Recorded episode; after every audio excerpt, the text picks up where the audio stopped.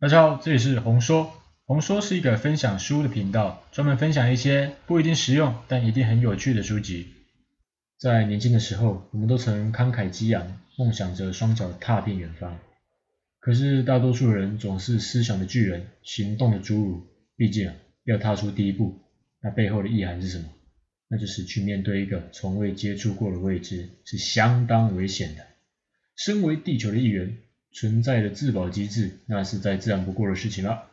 踏出舒适圈，就是在未知的领域承担着可能出事的风险。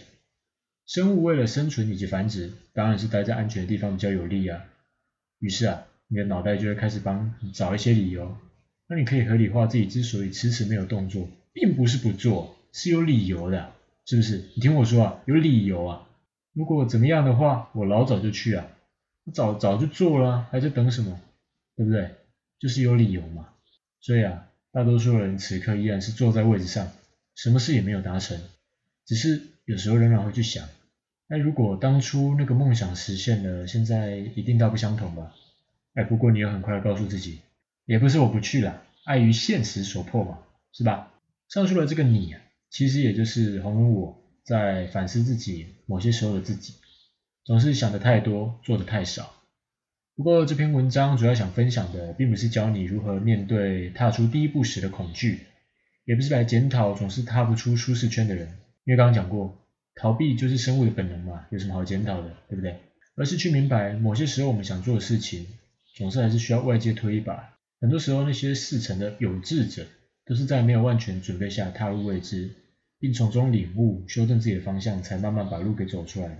而那个推自己一把的，或许一开始你会对他皱眉，但最终往往会感谢他。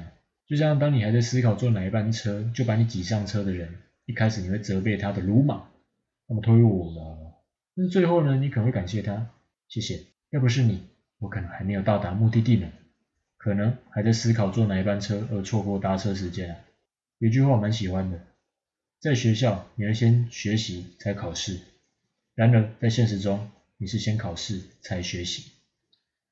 我手上这一本《转山》呢，也就是今天要跟大家介绍的这本书《转山》。我手上这一本是二零二一年三版十五刷，从它发行开始是二零零八的出版一刷，到今年的二零二一年一月二十六，也就是今年初左右最新一版的《转山》由时报出版再次出版，整整是三个年头再次出版。可见影响力之深啊！现在有几本书能做到这样，所以说啊，其他的书你可以不读，但是这一本不读真的是蛮可惜的，好吧？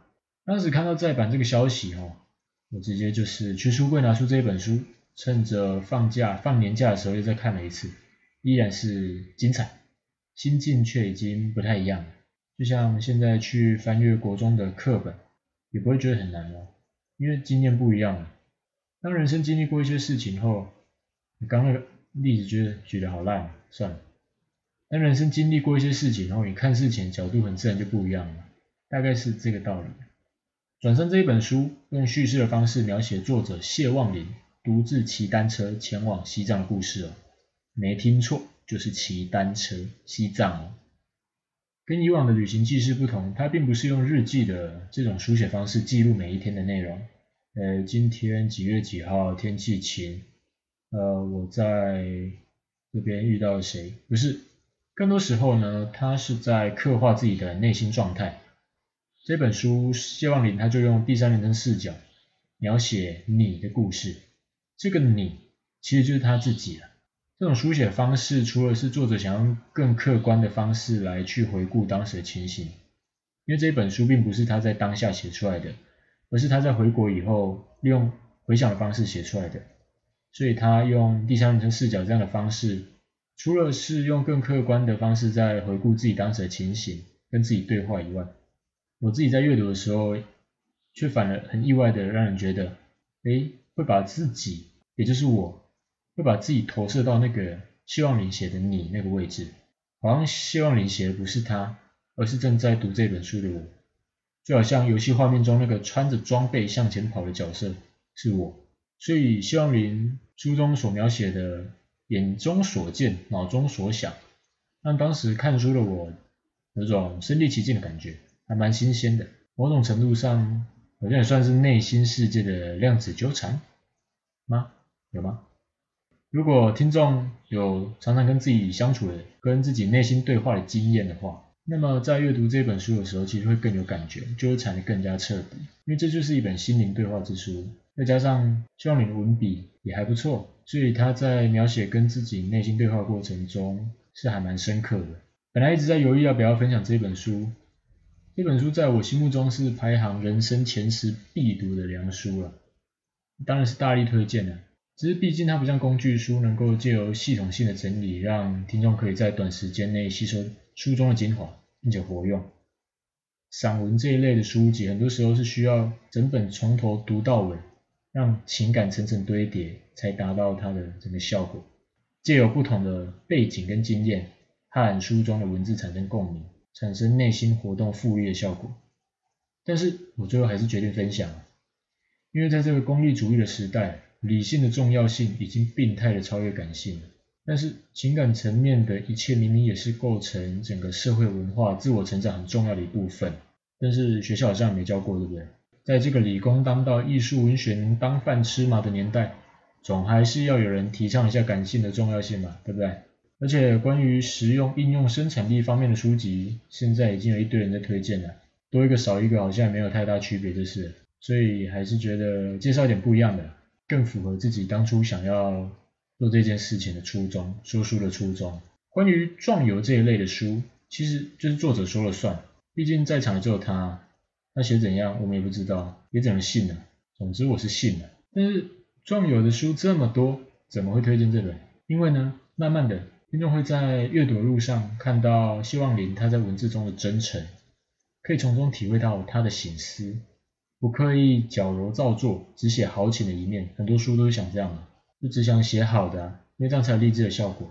不过他没有，而是连有时候想要逃避，偶尔掉掉泪，以及有时候懦弱、害怕这样的人之常情，他全部都巨细靡遗的描述，毫不隐瞒，全部呈现给你看，而不是那种神话式的假壮游真励志，把一些负面的、没有这么雄壮的，全部拿掉，只写好的。不是，他就是全部都写，就是这样的朴实还有真实，会让我一读再读。本来就很喜欢流浪的希望林，因为一场失恋加上一点点的运气，于是有了开始的这个契机，开始旅行出发的这个契机啊。他最后入选了云门舞集第一届的流浪者计划，成为流浪者计划的其中一员，开始了这一场一开始从头到尾没有人看好的骑天马到西藏的计划。《牧羊少年奇幻之旅》这一本经典文学中有句话是这么写的：绝大多数人似乎都很清楚别人该怎么过活，对自己却一无所知。希望林自然也遭遇这种情形。他身边知道这件事的人，大多数的人都会对这场计划高谈阔论，给予建议。就像你我身边那一些人一样，当人必须为自己生命做点决定的时候，那声音就出来了。有些人是真心为你感到担心的，不过有些人呢，那是眼红。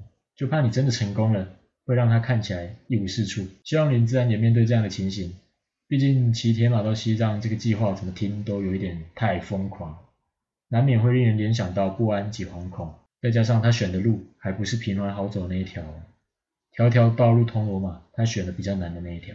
于是他跟一般人一样，对于他人的建议啊，还是会感到焦虑啊。虽然说我们不一定要听别人的意见，但是别人讲了，就会对自己心理造成影响。因此，他有时候也会对自己的决定感到质疑，不断的在去跟不去之间来拉扯。相信听众也有这样的经验，诶，到底该冒着不顾众人的意见出发，还是相信自己内心的声音才不会感到后悔呢？只是会不会我内心的声音是错的，而别人是对的？而这种时刻一定是非常难熬的，绝对不可能像电影电视主角那样子，充满魄力的瞬间打定主意，我就是要去怎样？谁也撼动不了他的意志那样，大多数时候，直到出发的前一刻，都还在思考做这一件事情的正确与否，这才是人之常情。毕竟谁想犯错，并且人民大多数时候并不像电影那样坚强，不像鲁夫啊，被痛扁啊，被毒啊，溺水也都最后还活下来。现实没有这么简单了。接着几天，我只要一望见墙上那张西藏地图，便出神的想着换路线的事情。为什么？为什么要因为他们的话而改变呢？我至少应该亲身体会过那究竟是一场多艰难的路途，才有资格放弃。希望你心想。于是英雄起身。很多时候啊，那些地方的样貌早就和脑中想象的不一样了，而这一些是要出发后才能知道的事情。就像希望你刚出发的时候，在中国丽江古城内看到很多仿古建筑，实际上真正的那些古色古香早就已经在地震早就已经在地震过后毁掉了。这些重建的不过是为了观光而仿古的样式。其实看到这里我蛮有感觉的，因为去年二零二零，因为去年二零二零年的时候，我去妈祖打工换宿，趁着放假的时候我就去东莒上面玩，因为妈祖有很多座岛，东莒是其中一座岛。那如果说世界上真的有桃花源的话，我觉得就是东莒没有错。尽管我是这么的喜欢东莒，但是对于它的建筑居然也是仿古这一点，还是起了疑问。因为我后来才知道这件事情，即使那样的样式仿得非常真实，还是会在心中起一个疙瘩。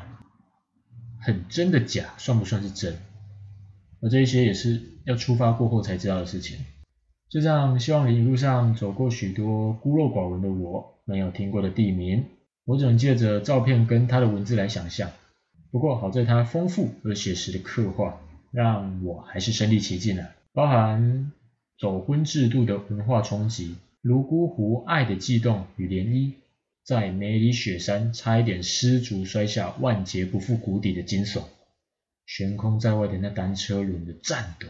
还有被小孩天真背后的市侩所激怒的情绪，平凡人为了虔诚信仰而往圣地朝拜的样子带来的感动，还有毫无关系、语言不通的丈夫收留她的时候，离别时她自己不知道怎么道别，言辞中透露出慌忙等等这些事情，刚刚所述这么多，都是可以从她文字当中来想象当时的情境。有时候会觉得她的情形蛮可惜的，包含了想要留下却不得不前进的挣扎。不过这就是缘分了，缘分让相聚如此喜悦，却使离别异常难耐。在这场旅程中，虽然说他经历了很多次的离别，不过他最终也没有因此麻木，依然是不停的在自我反省，还有跟自己的内心拉扯。奇景自然就是伴随着奇险，漂亮的风景就是很危险，高报酬就是伴随着高风险。扑鼻香的梅花背后也是寒彻骨。除了美景的描述。我个人觉得他在过程中的遭遇，路途上遇到的良善爱恶，以及自我省思与困惑，就是这本书最主要的三大部分：遭遇，还有遇到的情感，还有他自己的省思。可以简单说是三种关系啦：自己跟自然，自己跟他人，自己跟自己，这三种关系构成了这本书的架构。所以说啊，你在每个年纪读的时候，自然会有不同的感觉啊。我第一次读的时候是在升大学的时候，那时候对于书中希望林他还有其他人相处的时候产生的这种火花，是感到相当有趣的。那种跟自己生活背景差异非常大的人，一定有很多令人大开眼界的故事。所以啊，这本书也算是激励我后来独自一个人去日本打工换书。那是我第一次出国，我就自己过去，某种程度上也是这本书带给我的启蒙跟勇气。只是慢慢的，我却在旅途中更了解自己。诶原来跟他人产生火花固然美好，可是我发现，其实我更享受自己待在大自然当中的感觉，从大自然的动态中得到一些领悟那样的感觉，还有反省自己的过程。所以我再次阅读到这本书的时候，对于他跟自己内心对话这个部分，反而更有感悟了。相较于第一次读更有感觉，也算是用我自己的例子去验证说，不同年纪读一本书会有不同感受这一句话。哎，这个节目也差不多到了尾声。在节目中，我并不想要提太多转山的内容，一方面是因为它内容非常的多，另一方面是不想要剧透了，因为毕竟每个篇幅都很精彩，再加上我刚刚讲说，故事、散文类这样的故事，它是需要借由每个人不同的背景还有经验，从头看到尾，让情感去堆叠，这样才可以发发挥这一本书最主要的那种效益。毕竟还是不想要剥夺听完这一集节目，最后打算去阅读的这些听众们的那个新鲜感。你可以把我这边当做一个预告片吧。所以说，希望听众们在听完以后，都可以趁着每一次的热血沸腾，顺着情绪的推波助澜，走出脑袋为舒适圈设下的边界吧。不要总是用理性来行事嘛，有时候让感性主导一次看看吧。这期节目就到这边，欢迎听完的听众，或者是有看过这本书的听众，跟我分享你们的遭遇。这里是红说，下次见，拜拜。